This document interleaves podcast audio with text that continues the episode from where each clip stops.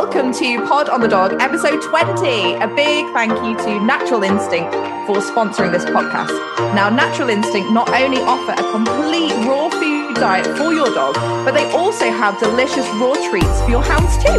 From whitebait, bones, liver, turkey necks, mmm, and my poodle's favourite, chicken hearts. Delicious all frozen for freshness. Now check out their website for a full range. It's bound to get those tails wagging. And enter the discount code Verity15 at the checkout to receive 15% off. Now I'm your host, Verity Hardcastle. You can find me at Verity Hardcastle on Instagram to follow all the latest shenanigans in dogdom. Now, on to my guest. Joining me this week is an author, trainer, behaviorist, fellow podcaster, and star of Channel 5's Dogs Behaving Very Badly. Having successfully worked with thousands of the nation's unruly pets from the highlands to the south coast and much of the areas in between, this man has a huge following. I'm so eager to find out more about the man at the end of the lead.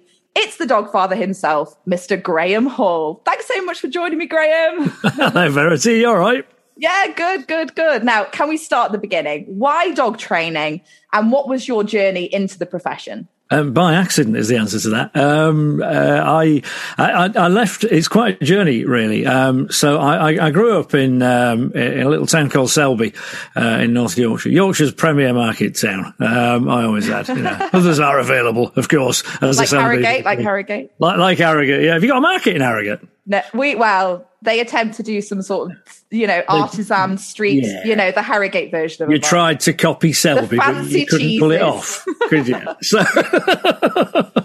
so I grew up in Selby.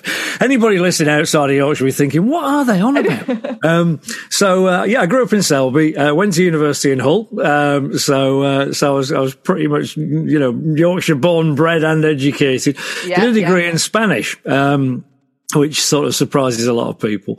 Um, and I still speak fluent Spanish now, but I, I, I left uni and, uh, and, and, I left Yorkshire. I went, I went down south and started working for Weetabix Limited wow. as a graduate trainee. And, and that's it's in. it's a firm favourite in my house. Oh, right. Oh, that's good. Well, I made you breakfast for 21 years, probably before you were born. Um, so, uh, um, so yeah, so I, I did that and I, and I was a, a, sort of production manager. So, um, so I ran the factories, um, worked my, up, my way up to quite a senior level, really. And then um, I, I, left with with a package and a plan to be a, a, management consultant. But I'd got these two Rotties, one after the other, nine months apart, Gordon and Axel, mm-hmm. and they, being Rottweilers, um, I, I, just thought, you know, these guys have got to be impeccable because, you know, it was a few years ago and, and the, the devil dog thing in the media mm. was very, very strong. Uh, and yeah, scenes from the omen and things like that. Yeah, right? that's a, exactly yeah. that. Yeah. So, you know, people would look at Rotties and cross the street and all that. Yeah. And, and yeah. sadly, that's sort of moved on to Staffies a bit now, you know, Staffy owners. Yeah, definitely. You know, yeah. I get people looking at me like that. So, um, so yeah. And then, I got into the dog training as a hobby, really, and um, and I spent all my weekends at a dog training club. Uh, I used to travel across to Birmingham and that, and then discovered that I was, you know, had a bit of a knack for it, you might say, you know. Mm. Um, so the guy who was the head trainer at the club um, said, "Look, you know, why don't you, um, why don't you think about being a dog trainer in, instead, you know?" And uh, and, and I, I, said, okay, well, why, why do you think that? You know, expect he might say something about I was good with dogs or something, you know? Yeah. yeah. And he said, you, you, you got quite a knack with people. Um, oh, okay. Well, that, it's all, it's all about that, as we know. In it. So, and I thought, well, that's interesting. And, and he said, yeah, I mean, you're good with dogs, but loads of people are, but you can only fix the dogs through the people. Yeah. And that thought never really left me, you know, and you see it now, I think, even on dogs behaving very badly, you know, it's all about the people. So, mm. um, so yeah, so that, that, so I thought I'll give it a year and uh, let's let's see how I go. Um, so that was 2008. So 5,000 dogs later, and then um, yeah, I've ended up on the telly. So oh my gosh, I know. I suppose um, my story is I became I'm obviously a dog groomer by trade, mm. and that landed me on the telly as well you know, mm. randomly. And um, but my journey started with my Doberman. So I got two Dobermans when I was mm. 18. Mm. I absolutely loved Dobies. They were my heart dogs. I was always desperate for them. And much like you, I sort of really got into training and the showing aspect and things like that because mm. I wanted my dogs to be impeccable because I knew that people had these preconceived ideas of a Doberman crossing mm. the street and things like that. So yeah.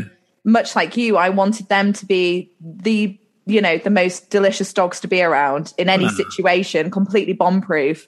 So yeah, I threw myself into my dogs that way. That's interesting. Yeah, I mean, see, I, I associate you with, with poodles and things, mm-hmm. really, and these yeah. fantastic cuts that you. um, so uh, I, I, was always a big dog lady, and I always al- almost like sniffed at the little dogs. You know, like people have preconceived ideas about poodles as well, yeah, and they yeah. think, but a dog is what you make them yeah. you know, and I'm sure you know that as well. Oh, and, absolutely. And, and now, yeah, and now I have these silly little dogs. and yeah, also, I mean, I, I love I, the, the, first dog I, I ever lived with was, uh, you know, a girlfriend's dog, and, and it was, uh, it was a poodle, uh, you know, a, a, a, mini poodle, and uh, called Noodle because uh, he'd, he'd, been named yep. by my stepdaughter, and, and um, so yeah, so Noodle Poodle, he lived to a grand old age, but he, he was a, he was a great dog, and you know you, you kind of never forget because you look at a poodle and you go, oh yeah, yeah, yeah, sure, dog, all a bit poncy, you know. Mm. So uh, so groomers doing these like pom pom things on their feet and all that, there, right? Yeah, yeah, yeah. But they're a proper but, dog.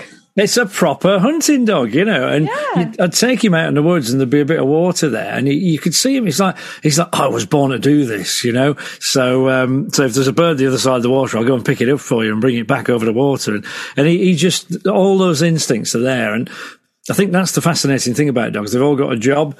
You know, they were mm. bred to do something, even the companion mm. dogs, you know. Um, and you still see that in, in behavior, you know, and I oh think that's. Gosh, yeah. You only need to, like, on my local, I live opposite, like, quite a like a popular field for walking. Uh-huh. And, you know, you just need to look at the collies on the field, you know, stalking. Yeah. yeah. You know, trying to round everybody up. Yeah. Know, it's a classic. take the dog out of the, you know, that dog's never worked a day in its life, but it can't. Yeah, that's right. Yeah, well, I'll, I'll, tell you what. I'll tell you a story I've never told anybody um, publicly. Here's okay, go on then. Um, um, so I was, I was, uh, I used to live uh, on the outskirts of Northampton, and um, I'd walk the two Rottweilers down this track and past a cattle grid and carry on going past because the other side of the cattle grid was a field, and in the field were were often cattle. Um, and this particular year, there was a load of bullocks, and they were pretty frisky, yeah. but it hadn't been a problem at all and I was walking along. I was on the mobile phone chatting to somebody, and um, the dogs were off lead, everything was fine. And then these bullocks just decided that they were going to stampede, right? And yes. they went along the line of the fence and then off into the field. And I thought, oh, I'm fine because of the cattle grid, you know? And, and, the, and Axel and Gordon ran at the cattle grid and then just went, ba-dum, ba-dum, doof, off to the other side. Um, I couldn't believe how they, they were like show jumpers, you know? like, this is, how did you, the cattle grid? How the heck did you do that? Um, so I'm like, bloody hell. So, so I, I, as you imagine me going quickly over a cattle grid, on your tiptoe, tippy toe. That's it, yeah. and it's like, and and they'd gone behind this sort of copse, so I couldn't quite see them. So I ran like the clappers, got to the other side, and they'd rounded up the the bullocks. Now, the thing to know about Rotties is yeah. that they were cattle herding breed. Yeah, yeah. So um, you know you can trace the history back to the Romans, and yeah. so the, the, Romans had these mastiffs that it's believed that the Rottweilers sort of came from. Mol- molossus. That's it. Well, that's it. They're the very ones. So um, the point about driving an army across Europe, as the Romans did, is you need to take your food with you because there's no fridges. So, uh, so they had yeah. herds of cattle and they needed the dogs to guard at night, but also to herd cattle. So back to my story. I've got around the other side of the, the, the copse. And, and Axel and Gordon were like 180 degrees out, kind of opposite each other, just tracing this big circle. And the bullocks were like, oh, oh, oh. And they were closing the circle in and just tightening up this this group. It was amazing to see. Wow. Now, clearly, nobody had ever taught them to do that, and I was like, "Come on, let's get the heck out of here! You're going to get shot." Um, so thankfully, uh, pretty decent recall at that stage. I have to say, yeah, I've been working like, on it. Pat on the back, um, pat on the back. well, it is. It's one of those moments where you go, "Oh my god, this is it." Axel, Gordon, come, you know, and they yes. they both went, "Oh, okay," and ran to me. And I'm like, "Come on, let's get the heck out of here." Um, so it's one of those moments where you you go, "Will it work?" or not? It did. Yeah, yeah, yeah. You know? But it, all I really wanted to do, which of course wouldn't have been appropriate, was just to sort of stand there and watch because it's like That's amazing. So something in their brains, both of them, at the moment when the you know those those bullocks ran, they both went ah. We know what to do. Our and also lot- to work together like that as well. Yeah, amazing. They just, yeah, they just know how to do it. And I'm like, well, that's amazing. I'm thinking and, of a new show for you, Graham. What's it's that? The, it's the new the new Babe film, but with a Rottweiler. Yeah, there you go. Yeah, that might do it. Um, but it, I think all of those things are fascinating. I mean, you mentioned border collies. You know, um, uh, and it, it, sort of dawns on you after a while, or you have conversations with people and farmers and that, and things drop into place. Mm. So why do border, you know, border collies are really good at making eye contact, which of mm-hmm. course we use quite a lot in things like competition obedience and, and shows, of course, as well. Um, but they're really good at eye contact. They're quite starey. Um, and the thing about sheep herding, there was a farmer that told me this, and as soon as you hear it, you go, oh yeah, of course. You yeah. can only herd an animal that's already moving. Right? If it ain't moving, you ain't herding it. So if you're a border collie, your first job is to get the sheep moving, right? Mm-hmm. So one of the things they do, yeah, they do the stalky thing, which spooks them a bit, and then they're like, oh, oh, hang on, there's a predator, we better move. But they stare. And the staring spooks the sheep, gets them to move. And the other thing is, as some people is their cost. Some border collies can be a wee bit nippy. You know, that, you know, running and give you a little nip and then out again. Well, if you, if all else fails, you run up to the sheep, you give them a little nip. Give them a stare and away you go. Yeah, so yeah. All of those traits mm-hmm. were really useful um, in in sheep herding. So, and and uh, you can it, almost it's fascinating, isn't it? The breed yeah. traits. It is. It really is. So, so one um, of my friends who was on here um, last week before last, she has Hungarian. She has a Hungarian Pumi, and oh, she right, also yeah, yeah. she shows Bichons. So she has Bichons, and she has this Pumi now, which is her first Pumi. Yeah. And she said that it plays pogo off all the uh, Bichon's backs. Oh, really? She was talking to, she jumps, you know, off yeah. all the dogs. Yeah. And she was talking to somebody who's, you know, more in the Pumis, and they were saying that that's a breed trait because they used to do it with the sheep because, again, they used to work with sheep. and they, to get obviously, yeah. you know, a better viewpoint, they used to jump off the, the sheep's backs. Yeah. So right. even now, her Pumi at home is using her poor Bichons like sheep. That's fantastic, isn't it? I, I, didn't know that. So, I mean, you live and learn, you know. The more you talk yeah, to Of course we are. Yeah, we're always learning. Yeah, every day's a school day, you know. Mm-hmm, mm-hmm. Um, so, yeah, but things like that are just, yeah, fascinating. Yeah. I bet they're interesting to groom, aren't they? Yeah, I know. Well, it just goes against the grain of everything that we know with like a curly coat, like a, a poodle, for instance, yeah. where we have to try keep them dry and like no humidity. With them, she's like, right. it's raining, stick them out in the rain. It's perfect right. coat because they need this sort of noodly natural look. So yeah. Ah, of course. Yeah. Well, they do look like a mop, of course. Yeah, so. exactly. with those big ears. Now yeah, you're now you're such a busy man. You've got your podcast, Talking Dogs, mm-hmm. which I love. Your book promotions, obviously, you've got a bestseller, amazing for all Thank dogs, you. great and small. And you have your Channel 5 show, Dogs Behaving Very Badly. yeah, I love the way you say that. it's in brackets, um, isn't it? It's always in brackets. So I'm like, it is. Um, um, it's, there's a story busy. behind that as well. Um, okay. So it, it, was it was going to be dogs behaving badly, uh, and even the titles were dogs behaving badly. And then the the big boss of Channel Five saw it about I think it's about ten days before it went out, and he went, "It's great, I love it, but let's just change the title to Dogs Behaving Very Badly." Exactly. Um, and so um, if you look at the Series One uh, shows, and they're, they're, being repeated all the time on, on Five and Five Star, um, in Series One, the title sequence still says Dogs Behaving Badly because they didn't have time to change it before it was going out on air. Mm-hmm. Um, so yeah, so the book the book All Dogs Great and Small. Um, uh, it's one of those titles actually. I mean, it, it's funny because uh, again, Channel Five have, have put out, um, you know, All Creatures Great and Small. You know, the James Herriot story. Yeah, again. I was going to say it harks back to our, our James Herriot. Yeah, well, it's it's a funny. It, it, sounds like I'm sort of copying that, but I, I, actually, we'd chosen the title of the book before I discovered that uh, mm. All Creatures Great and Small was coming back. But I had sort of said to the publishers that my vision for the book was um, a bit like the James Herriot stories, that, that like every chapter is a, a, short story in its own right, and there's sort of a moral to the tale to everyone. You know, mm. um, I, I, don't know about it. There's quite an admission this really for an author, but I'm not really brilliant at reading books. I get bored easily. um, I'm better with audiobooks because I spend my whole 100%. life. I love Audible. Know, it's great. Yeah.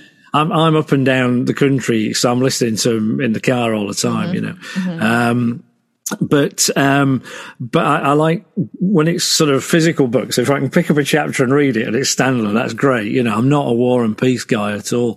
Mm. Um, so the, the, and then we were chatting about the book and and um, and I said, look, you know, it, this really is going to cover, um, you know, dogs of all sizes, you know, from, from Chihuahuas and Pomeranians right up to the biggest, you know, the Great Danes. In fact, there is a story in the book about, about a Chihuahua and a Great Dane that live together. Um, so th- th- it was somebody else who said, well, why don't you just call the, do- the book All Dogs Great and Small? I'm like, brilliant. That's brilliant. So, uh, so that was that. Um, yeah, it's a great title, and um, and I do think it's a nice nod to your Yorkshire roots. Yeah, as well because that, yeah, because yeah. when I when I heard the title, I thought you know, oh James Herriot, that's so lovely, and you know, yeah. Well, it's funny because the Yorkshire Vets on Channel 5, um, uh, you know, the original place up in Thirsk is, uh, it's the practice that was started by James Herriot. It's not in the same house anymore, the same mm. old building. Mm. But, uh, uh, and then Julian Norton, who's become a friend of mine. He he sort of moved away, started his own place in Wetherby, but they're all still very much friends, you know. Um, but it, it, the other thing about, but you've probably found this about being on stage, you bump into sort of famous people, like properly famous people, not just the likes of me. Um, and it's, it's great. And a lot of them are really nice. Um, mm-hmm.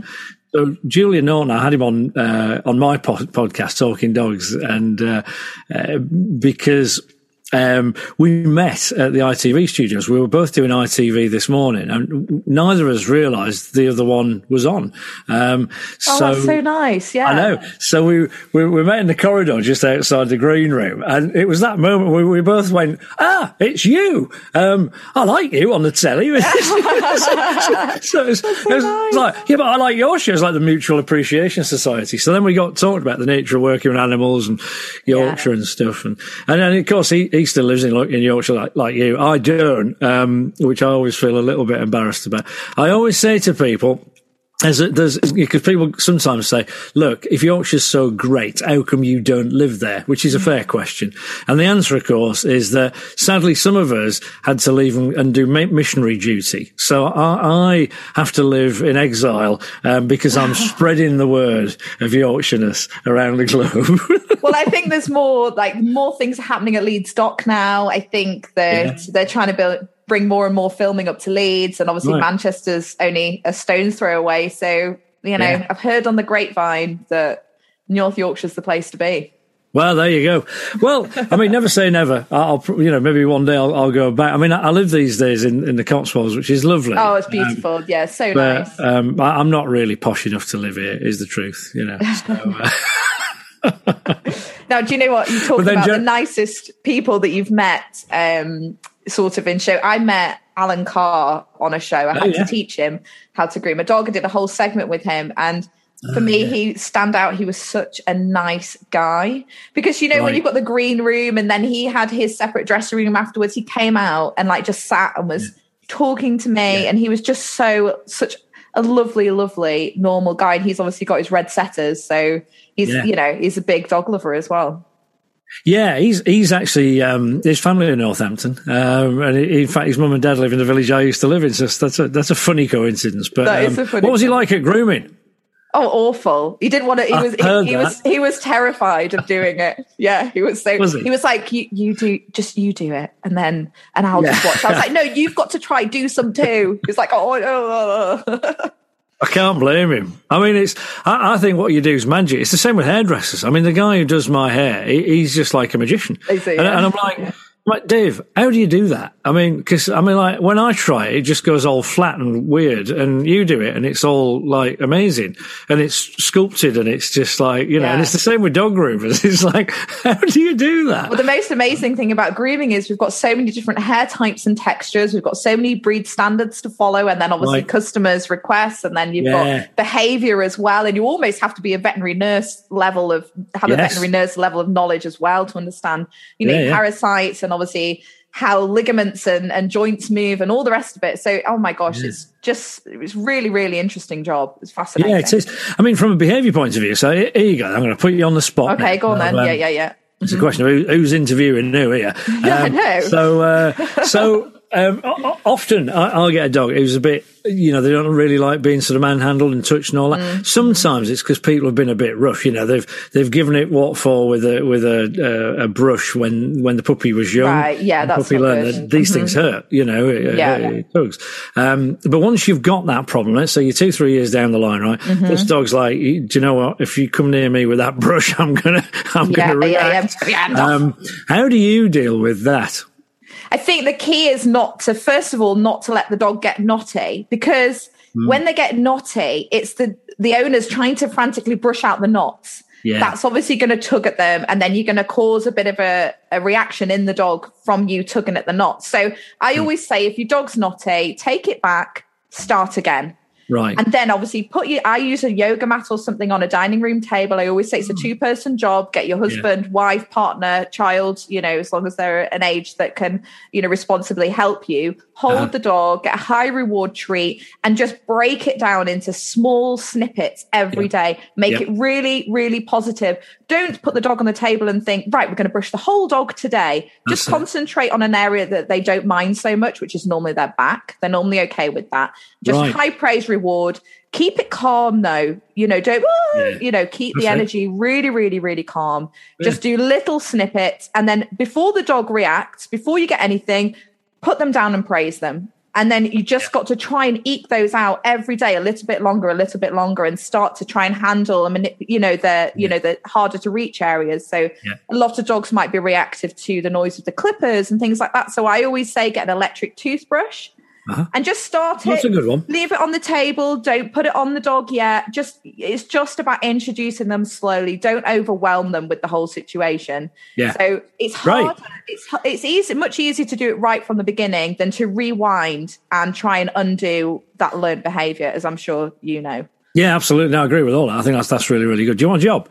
Um, I do want a um, segment. yeah, I mean, it's uh, it, it, it is everything you say is dead right, uh, and, and, I think prevention is always better than cure. That's for mm-hmm. sure. Um, um, so in terms of behaviour, um, yeah, getting getting a little puppy used to sort of grooming and stuff is so important, and I think we often forget the because you know I mean that's what the tendency is to sort of sort of say well because I'm not a groomer I'm not going to be doing it I know there's a lady down there who's really good so yeah. you know but I, I, would right from the beginning you can't start too soon with this but it's no it's absolutely with, as yeah. you say little things so mm. so for example a brush right I used to teach this in puppy classes actually mm-hmm. uh, one of the weeks we'd uh, bring a brush oh, in good yeah Right. So what we do is I just get a treat. So you get a puppy in front of me. So they're willingly coming to me. We're not chasing them around with this scary implement. You know? Yes, exactly. Um, so puppy comes, goes, there's a treat there. Puppy's like, I've got a treat for nothing. it is, right?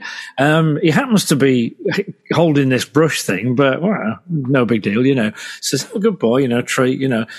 And then the first couple of days, I, wouldn't even attempt to, to touch the dog with the brush. It's just getting them used to the size of the brush, the smell of it, actually, because mm-hmm. dogs, as we know, got famously sensitive noses. Yeah, no, you're totally right. Yeah.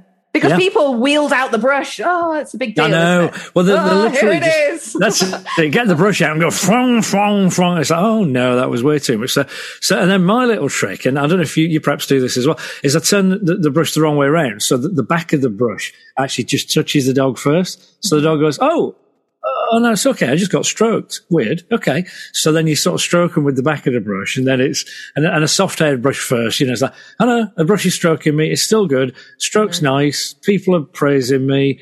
Um, and I'm getting a treat perhaps. It's like all of this is good. So they start to go, right, brush equals good, you know. Mm. Um, but I think one of the big things as well is, is is your demeanor, you know, as an owner. Yeah, this, absolutely. This is where I reckon a lot of groomers score over a lot of dog owners because how many times have I heard somebody say, we can't get anywhere near him? Mm-hmm, all the time. I, yeah. Customers arrive early and they're like, how can you do that? How can you trim the dog's face like that?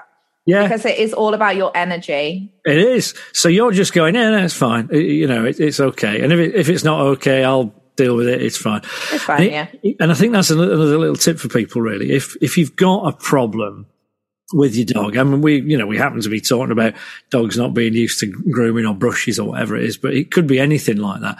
Often when you've got a nervy dog, so they're mm-hmm. doing the mm-hmm. fight and flight thing, you know. Yeah, I think the the point I was making, I was just um, it, the your demeanor is everything, you know. So if you if you are feeling nervous, and probably because you've got a dog that's nervy to do the fight and flight thing, you know. Mm. They're nervous. You look nervous, so they pick up on that. And you're mm. dead right, Verity. It is like an energy thing. It might sound a wee bit woo woo, but if mm, you can put across even but dogs if, are huge feeders on energy. So yeah, big style. So, and sometimes you can fake it to make it. You, you, you can just act not bullish or trying too hard, just like just it's fine. Relax. Yeah. Yeah.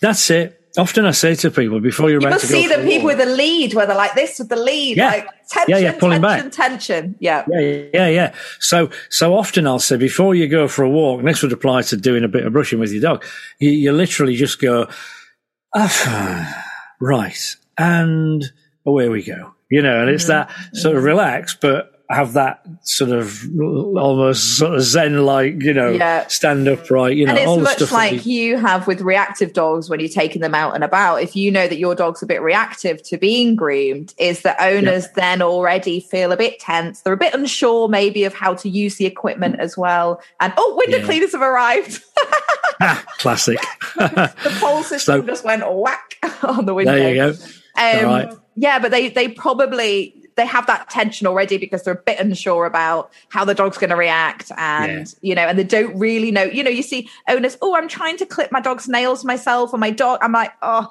because I can just I feel like even nail clipping it really needs to be done by somebody oh. who is quite relaxed and understands you yeah. know how to do it quickly so then the dog feels more relaxed because you got tension in your hand and then you're wielding these nail yeah. clippers and then oh yeah. yeah. you're not wrong I mean nail, nail I, I think nail clippers are the worst I, mean, I remember as a kid I used to hate it my mum like come on it's, it's, Sunday night. I'm going to clip your nails before you go to school. Mm-hmm. ah, mum, you know. So I, I know where they're can, coming from. We can distract our children with iPads though now. yeah, there was no iPad when I was a kid. Yeah, yeah. You were yeah. lucky if you had colour television. We're going to descend into one of those conversations, aren't we? You were lucky. We had to I get only... up in the morning, lick the road clean with tongue. we had to walk five miles to school. That's right. With no yeah, shoes. Yeah, yeah. yeah, all of that. Now, obviously, um, having worked with dogs, obviously the length and breadth of the country, for you, what do you think is the most common problem that you're faced with? Oh, that's a good question. Um, it, it, varies over time, actually. Um, since the lockdown, um, things have changed a wee bit. So the lockdowns, I should say. Um, mm. So um, the thing that everybody jumped on, uh, particularly in the media, was, was, sort of separation anxiety. We're all going back to work yeah. now. You know, aren't used to it. They're going to be on their own. It's going to be a big, big deal. Um, I, Th- that is an issue. Um, sometimes uh, the only thing you have to fear is fear itself, and it's connected to what we were just saying about your demeanor. Um, if you are nervous about leaving your dog on your own, I mean, obviously don't leave him for very long. That goes without saying, but um, you're about to go. Mm-hmm. Um, if you're at the front door going, "Oh, it's all right, no, I'll, I'll be back soon." Dad. Oh, I am sorry. all the time, yeah. Graham. Right. Oh, you must get it when people are leaving dogs with you for grooming, right? So that's like when you leave the child at the play school and they're like, just go, would you? you know, you're just making it Waving worse. through the window. Mummy, I'll be back soon. That's it. Yeah, go. Bog off. so, yeah. So, it, so it's not the be all and end all, but in terms of quick tips, um, you can, you, the, the, the quick thing that you can do is go, look, I, I don't know if he's going to be all right now. We'll find out. But to give him the best chance, you really just have to go, right, see you, darling. I'm off. You know, I'll be back later and get him used to it by going and coming and going and coming, you know? Mm-hmm. So it's like, oh, she goes, she comes back. It's not a biggie. Um, but what I was going to say was that, that everybody jumped on that um, in terms of separation anxiety. Um, mm. Have you seen what I've done there? You've asked me what the biggest problems are, and I can't help myself. I just have to give give you the answer to the problem. I, am just sort of programmed to try and help. If no, but this is you know really interesting nuggets. It's kind of, well, yeah, it's kind of what I do. You know, yeah, it, take it, home. Yeah, feels to me a bit lame just to say that's the biggest problem without telling you what the answer is. But I think there's another bigger issue with the lockdown stuff, um, which by and large, I think in the press they haven't thought of so much. And it's this, that not only did we not leave, but we didn't ask visitors into our house. We weren't allowed to. Oh, yeah, sure. So for many of us, yeah, mm-hmm. literally nobody walked through that door, mm-hmm. right? Sometimes for a year. Um, particularly if he has somebody vulnerable in the house and all that kind of thing. Now, at the same time, one thing we've all done, I think, a lot more than than we did ever before, is get deliveries in, right? Whether it's it's you know the supermarket or it's it's mm-hmm. a parcel of this that Amazon, Amazon classic. So so what's happened is that big red and white van's rocked up. The guy comes to the door, the, the, you know, bing bong, the dog barks and barks, you know, it's like, no, get away right. from my house. They then duly complied and got back in the van, right? Now, you and I know what's going on. Poor guy's got 386 drops to do so, for, you know, the rest of the day. The dog just goes, I bark. I work. That works great. Excellent. Yeah. I'll do that again, right? So, so it's a double whammy, right? Mm. It's a mm. perfect storm. Mm. For a year, the dog's trained himself to repel invaders, mm. right? Um, and uh, nobody actually did come in. So the mm. day that you go, ah, brilliant, okay, things have, have opened up again now, uh, you know, let's get our friends around for, for a glass of wine. Your friend walks in who you never had a problem with before. Yeah. And well, perhaps this is a dog who never knew life before the lockdown. He's mm. young.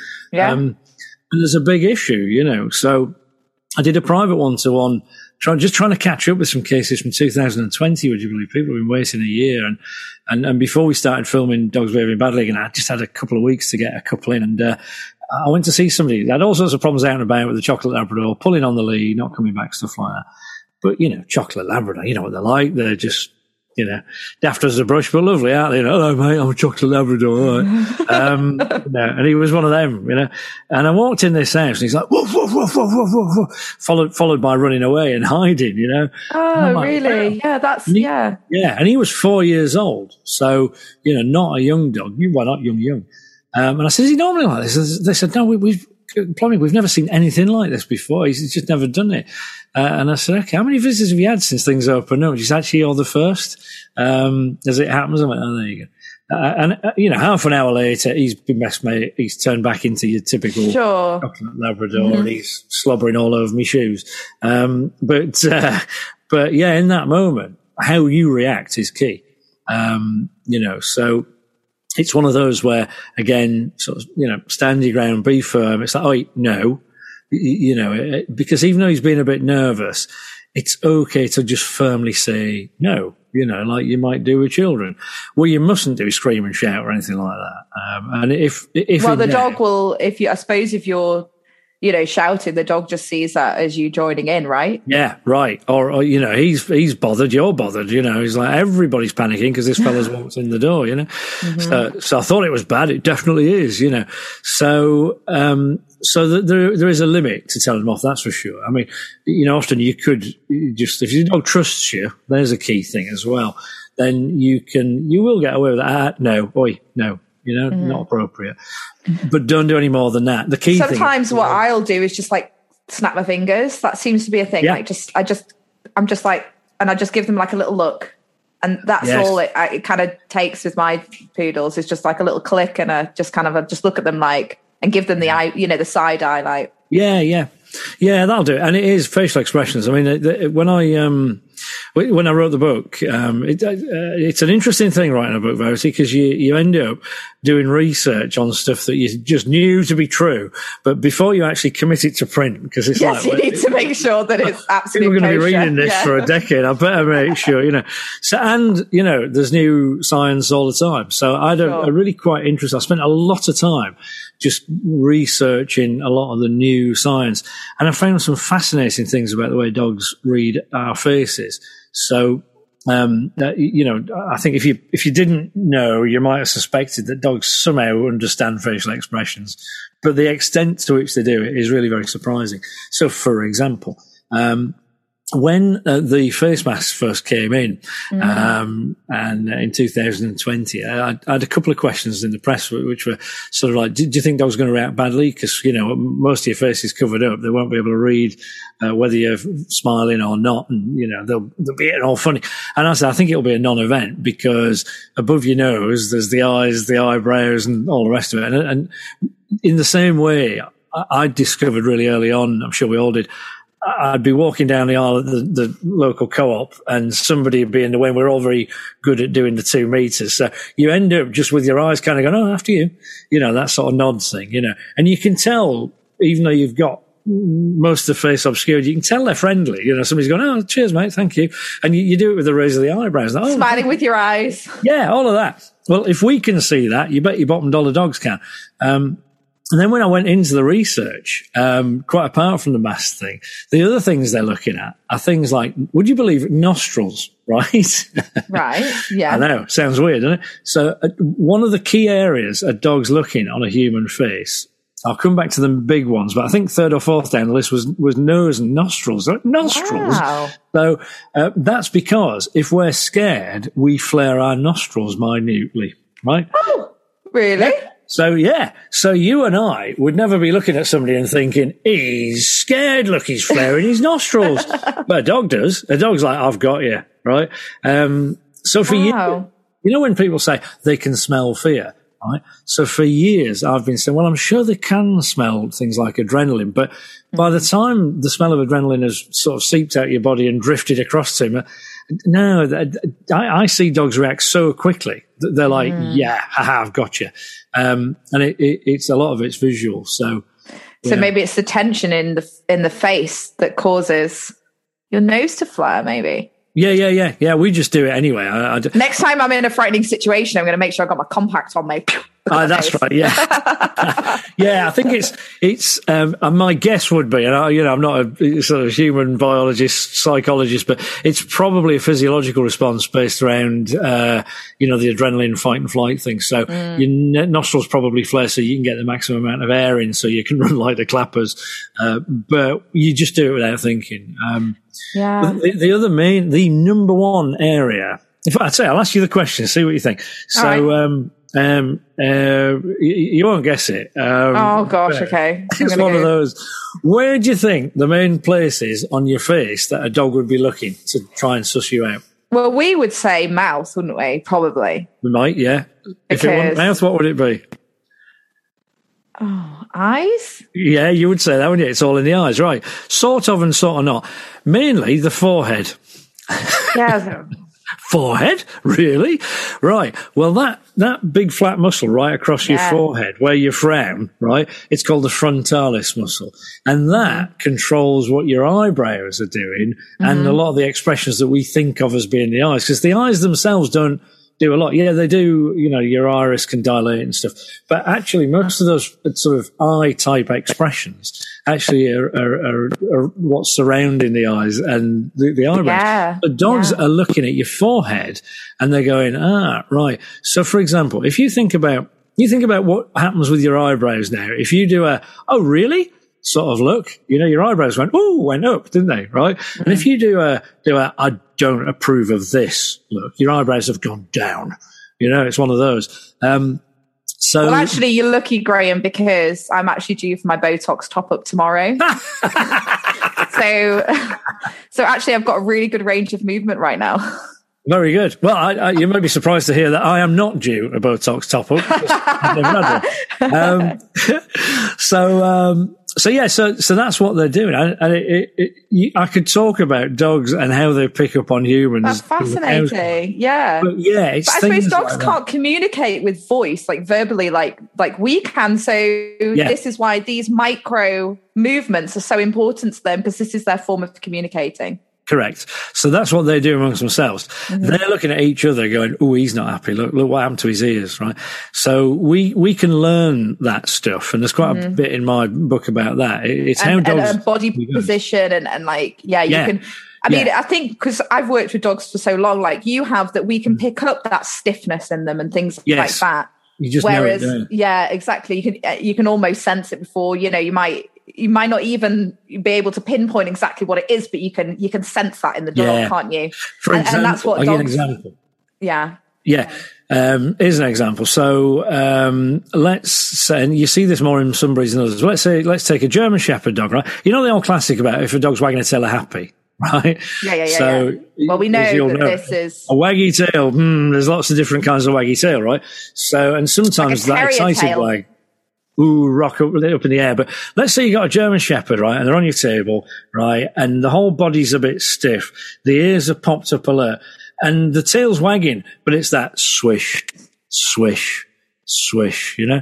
And and a lot of people would look at that and they go, well, he's wagging his tail, so he must be happy. But even from that little description I've given you, you would probably know that's the dog who's going, I'm thinking of biting you, but I'm not sure. Um, am I going to go for it or not? Oh, swish. Yes, no, swish. You, you know, get that, that, from cats mm. as well. You know, like, you know, you see it a lot in cats, but right. it's not as well known in dogs. Yeah, no, that's right. So it, it's, you got to look at the whole picture basically, and and I wrote about a lot of that sort of stuff because waggy tail, yeah, it can be. You know what I describe as the whole body wag. You know, think of a little dog who's like, yeah, you know, the tail's yeah, yeah, wagging yeah, and the whole body's wagging, and they're like, Wah! you know, and you just know it's great. Um, but there's tail wags and there's tail wags, you know, and, and, sometimes as humans, we, what we do is we pigeonhole things too much. It's like, I've been told that a tail wag is a good thing, uh, which is odd because that's what happened just before he bit me. And it's like, yeah, well, you misread that one, didn't you? It's a bit like panting, understanding, like panting. People think, oh, the hot. Well, actually, they could be anxious oh, and, you yes. know, things like that. Yeah, that's right. And it's, that's the sort of thing that's hard to, to get across on the telly because microphones are good, but they're not brilliant. You'd need a microphone on the dog, particularly sometimes just to hear that panting. Mm-hmm. But if you really listen, and this is another thing we know that dogs do, they're listening to each other's breathing patterns, right? And they do it with us as well because we also do it. So um, mm-hmm. when we're calm, our, our, breathing pattern slows down, the rate slows down and all that. When we're a bit on edge, we're kind of like we're a little bit that ourselves and dogs pick up on that and go, yeah, you're not very happy. So again, mm. bringing it back to if you're grooming your own dog, if you're like, oh my God, oh, oh I'm not sure about this, you, you, bre- you just check your breath. And if you can slow things down, that'll help the dog to think, yeah, no, no, it seems okay. So otherwise, they just look at you and go, "Well, I, I was slightly perturbed by this situation. I'm still on a table on a yoga mat, and you've got an implement, but I'm looking at you and I'm thinking you're terrified. So this is really bad."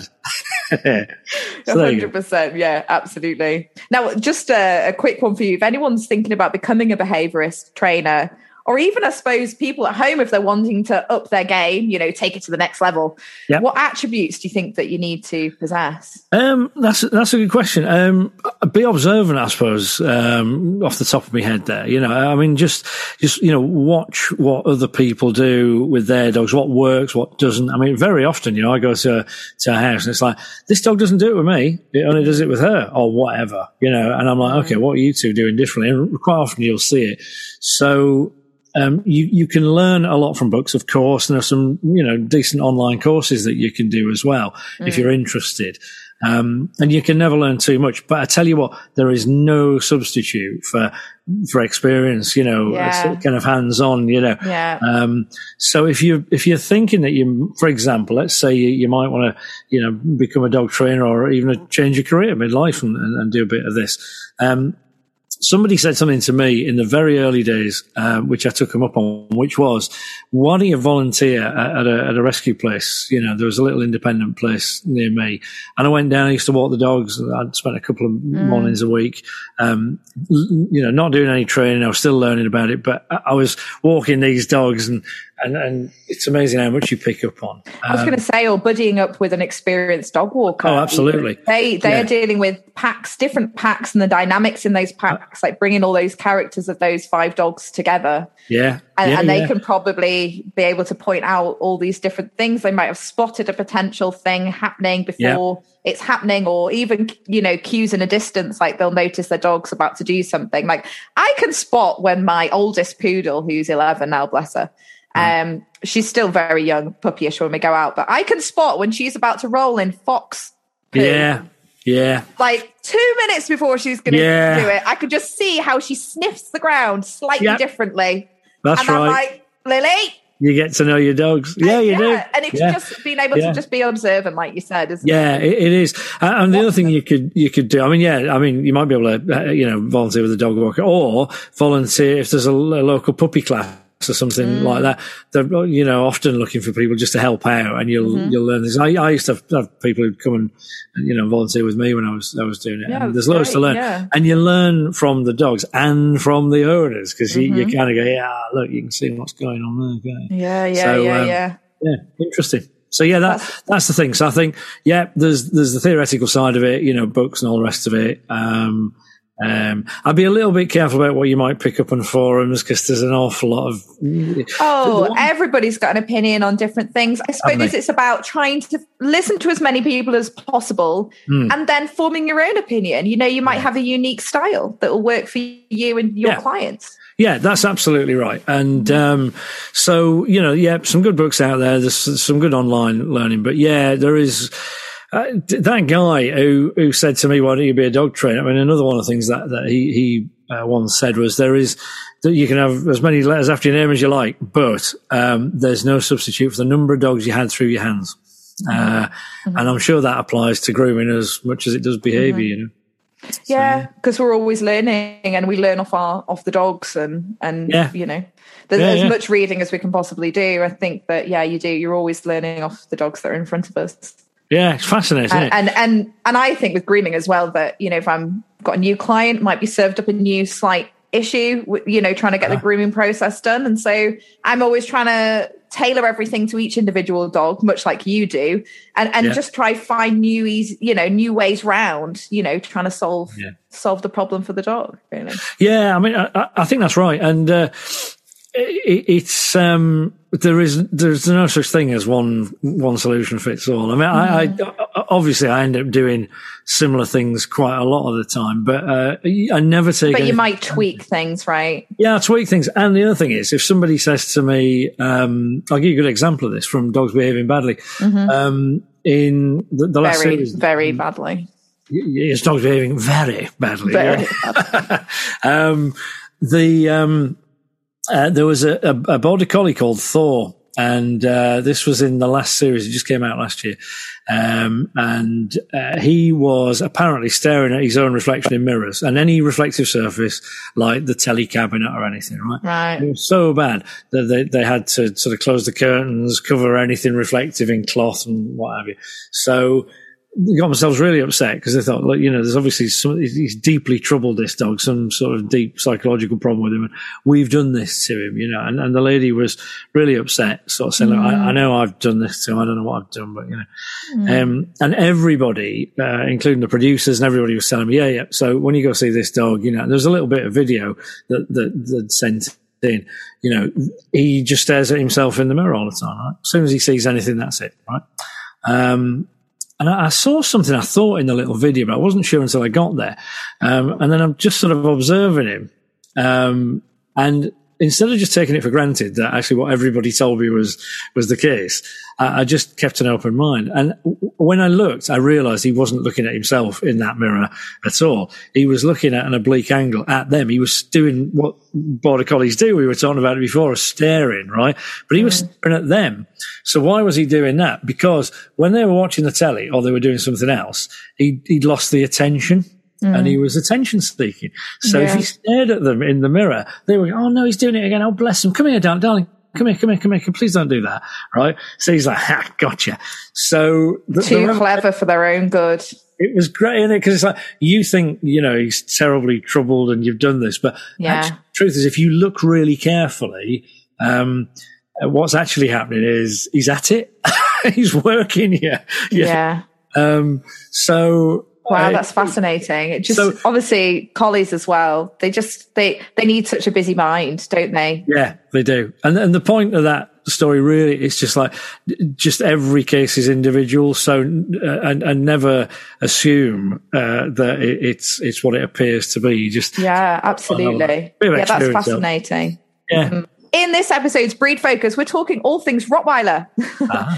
The Rottweiler descended from the now extinct, we talked about this before, Mastiff type ancient Greek breed called the Molossus. Uh-huh. Molossus? I think it's Molossus. Molossus, I think. Yeah. I don't know. I'm not Greek. It's all Greek to me. and also probably the Italian Mastiff. They're a large yeah. breed distinguished by their muscular body, short hair, and obviously those striking the black and rust or tan markings. Their name derived yeah. from the German town from which the breed hailed, Rottweil. Rottweil? Would you say like Rottweil? Very yes. good. Very like this. Jawohl. Sehr gut. which, which, means red tile after the red tiled roofs on the houses that were there. Right, yes. Now they were used for herding, as we discussed, driving cattle to town for slaughter. And they're yes. also used for guarding and carting. The breed nearly became extinct with the expansion of the railways when their use for carting meat to town for the butchers was no longer required. However, the breed was saved in the 1800s and the looks have little changed since. Now, the owners used to keep their money in a purse around the Rottie's neck until they returned home, safe in the knowledge that no thief would touch the money in the purse. So, That's Graham, it. do you keep a 20 note, your Visa debits, and your Sparks card around your Rottie's? has the breed softened too much over time? And and what made you choose a Rottie? What they like to live yeah, with? Yeah, it's that's interesting. That um, yeah. Uh, so you, are you've done your homework, haven't you? I, I, I, top marks for that. Um, yeah, there were no, yeah, the, the, the Metzgerhund, which is the butcher's dog. Yeah, quite rightly. So, so what they were doing is they were driving the cattle into town, uh, for the butcher and then they'd go to market. And yeah. then, uh, as you rightly said, the, the, the, the, um, you know, they put the money in the little purse around the dog's neck and woe betide you if you tried to nick his money. So, um, um they really were a multitasking dog though, because they were driving the cattle into town. Yeah. Then yeah. they were cart to the slaughterhouse. Then they yes. were carting the carcasses by cart to the butchers. Yeah. And also carrying the purse of money all the time. And doing bodyguard duties and on guarding. the way back. Yeah, exactly. Yeah. So, um, yeah. Um, the, the thing about Rotties is uh, they, they have in the past had a terribly bad press and uh, not entirely without reason because they are very, very strong dogs and they've got immense bite force. So the thing with the Rotties, if it's going to go wrong, it probably go wrong in a bad way. Um, oh, yeah. And, uh, uh, but that having been said, it's really, really rare. You, you, there's a lot more breeds you're more likely to be bitten by than a Rottweiler, right? Mm. But it ain't going to make the headlines. And that's why everybody's aware of it. Um, they, they are really just big teddy bears, most of them. Mm. Um, Axel, both Axel and Gordon have gone now. They they lived a long and full life, but um, came to the end, and that was that. Very sad. Yeah. Um, yeah. And I wrote about it again in, in the book Old Dogs Great and Small. And when I when I recorded the um, the the audio book, you know, I said to the the guy in this little audio booth recording place, I'm like, um, I might just need a minute when I write this, when I read this bit out, because even now, Kleenex, please? I just really struggle to read it. Um, and they're a big um, influence, you know, a, a mm-hmm. big presence. So um, they uh, Axel nearly got called Bear, but I was overridden at the time.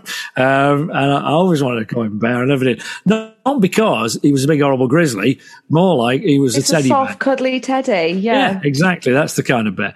So they, they are just lovely, great big things, and mm-hmm. they've got a real sort of sort of thinking things through sort of intelligence to them, right? Right. So, probably the best way I can sum it up was a conversation I once had with a, a, a police dog handler, and uh, you don't often see a police Rottweiler. But um, uh, that's because they're not as easy to train as German Shepherds because they can train them up. They know how it works. They get them out on the streets pretty quickly. Um, Rottweilers, unfortunately, have, uh, have ideas of their own. so uh, I was chatting to this guy, and he said um, he he had one of his forces, Rotties. There were two at the time. And he said, you, you could get a German Shepherd dog who's trained and go, right, jump over this fence, go find, right? Go mm-hmm. find them right? So, um, all woman. So, uh, go fine. And the dog will come back, right? Yeah, yeah, good boy. Yeah. Right. Go fine. Yeah. Okay. Off we go. Come back, you know, go fine. Yeah. Okay. And he did that all afternoon, right? So with the Rottweiler, you go, go fine. You go, yeah. Right note the change of voice there. So, oh, All right, that's supposed to. that's it. Yeah. So uh, he's, a, he's an East End geezer. yeah, that's it. Yeah, Ray Winstone. Yeah. So with a German accent. Yeah. How, does that work? So uh, so you go, yeah, all right, yeah, and then you come back again. You go, yeah, good boy, go find, and they just look at you and go. I've done huh? it. yeah, there's nobody there, idiot. So, and you, and you just can't force them to go again because they'll go, I've done it. There's nobody there. Don't be stupid. Mm-hmm. So, um, and then the, the and I, and I love this story. So the final um, straw for this particular dog was he was too calm to be a police dog, right? So he said, I'm in the, the, the dog van one night and there'd been a call to a pub fight and it's this dodgy pub. And I was the first on the scene. So he said, I rocked up. Um, Uh, and, and, something a little known about me, I used to be a special constable, so I kind of know how all this works. So he's rocked up, he's first on scene, and Normally it's sandbags at dawn, but he said as soon as I got to the car park, they'd spilled out into the car park. There was chairs being thrown around. I'm like, oh, we're yeah. So he's like, I get the dog out. So, um, so there's a lot of screaming and shouting and fight noise going on. And he's gone around the back, opened the van doors, opened the cage door, right? And gone, come on, get out. And the dog's just like, oh, oh can't be you bothered. think the noise would razz him up a bit, Yeah. but nothing. He's just like, I can't be bothered. He said he just didn't want to get out. He wasn't scared. He was like, oh, just couldn't be bothered.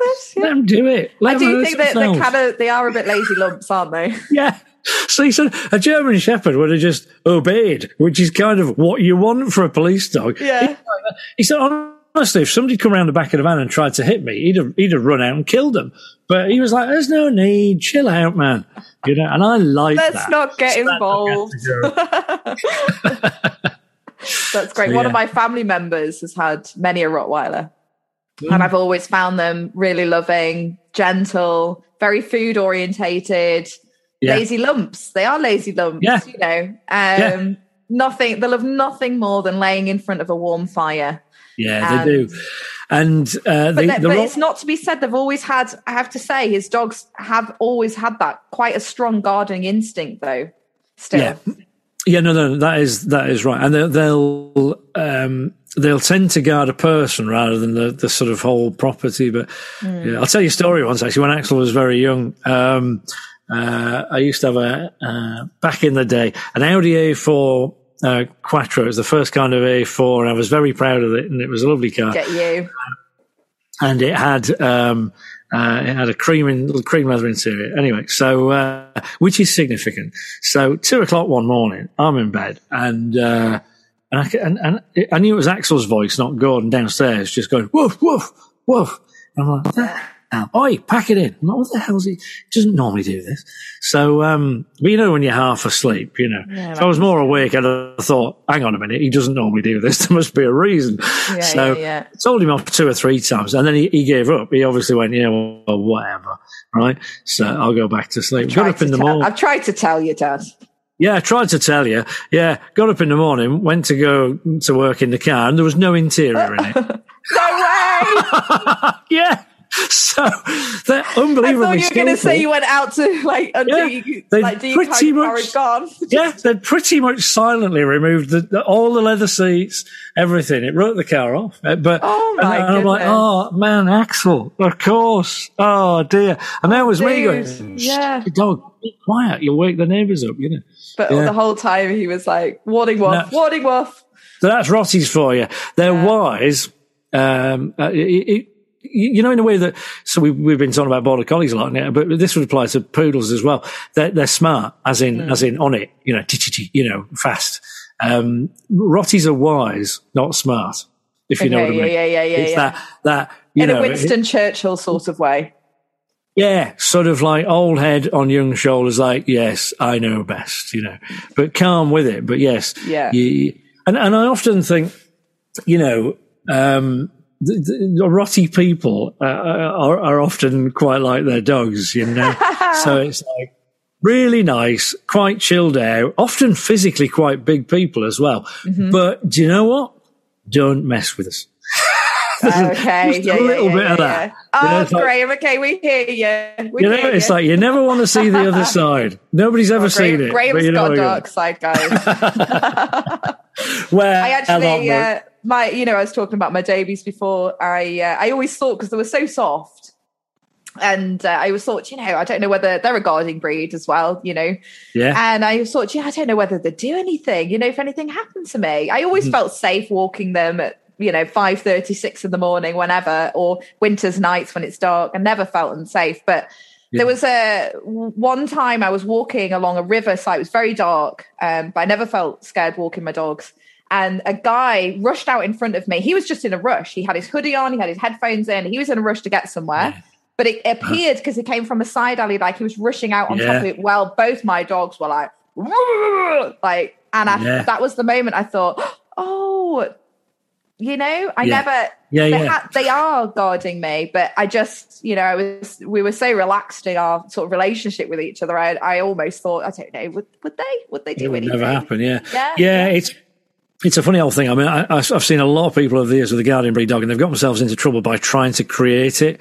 You know, trying to sort of make the dog guardy. And I've always said, look, unless you really know what you, you're doing, um, you, you're playing with fire there. You know, um, the, the police train their dogs to, to bite when they're told to and not otherwise. And, and actually, if you don't know what you're doing, it, it's like teaching a kid to ride a bike, never showing them where the brakes are. You, you just create a bitey dog who, Yeah. who's out of control. yeah, yeah. And, and in most cases, um, if there's a guardian instinct, it will just happen when Hmm. the dog knows, you know, or feels it's the right thing. Because I must have I have to jumped, and I think the dogs must have.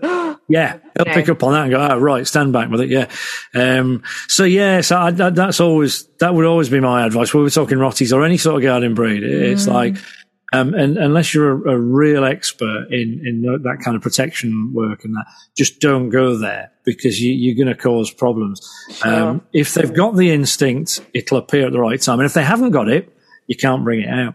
So, um, you know, and even the police know that. Mm-hmm. Yeah, but, but even, even with police, there's a, yeah, I mean, there's a phrase that the police dog handlers use, which is uh, that you've, you've always got to be aware of the mischievous propensity of dogs. Isn't that great? Oh, that's amazing. I've got best- absolutely no idea what propensity means, but that's Oh, amazing. well, it's in other words, it's the the, the, the, the tendency for a dog to be mischievous, Mm-hmm, right? In other words, um, you can have the best trained police dog in the world, uh, but you've They've got their own minds. Yeah. Yes, you know they're not robots, and they Yeah. will just do things now and again that surprise you. Yeah. Um, and that's the professionals handling guardian breed dogs. So, And also so for them to be able to anticipate when the dog's feeling a little bit of that mischievous propensity. yeah, that's it. The see the mischievous propensity of dogs. You won't forget that now, will Word of the day, no, no, no. There you Now go. we are at the end of episode 20. I'm going to finish off by asking Graeme my quick fire question. Oh. One to two word answers, Graeme. Are you All ready? right. Mischievous propensity is the answer to every one. Yeah, okay. Dog food of choice. Oh, um, uh, Acana. Favorite place to walk. Oh, good question. On a beach. Number of dogs under your roof. Uh, right now, one. If you're a dog, what breed of dog would Graeme be? Ah, Rottweiler. A real nice teddy bear one. yeah, yeah, like Teddy. Well, Axel. yeah. Favorite holiday destination. Cuba. Oh, lovely. And your worst nightmare dog breed to own, what would it be? Oh, um, um, Obviously, uh, we know that we all love all, all dogs. So, uh, that's a really tricky question. 'cause- yeah. Shall I tell you what the popular answers are? yeah, go on then. Uh, Chow Chow, Yeah, they're all right. uh, Akita is uh, is another one. Quite like Akitas, actually. They definitely wouldn't say that. Yeah. Yeah. Um, what have other people said? Oh, like uh, Mexican hairless. Well, yeah, or Chinese hairless as well. Um, um, I, I tell you what, um, you know the Chinese hairless, the proper hairless Chinese hairless, because some of them, think they uh, yeah, no, the, the, the, the Chinese Chinese crested hairless, um, they, uh, you know, you always just want to cuddle up with your dog and stroke them. Of course you do. Well, if you stroke a Chinese hairless, it's it's like like I imagine stroking a shark.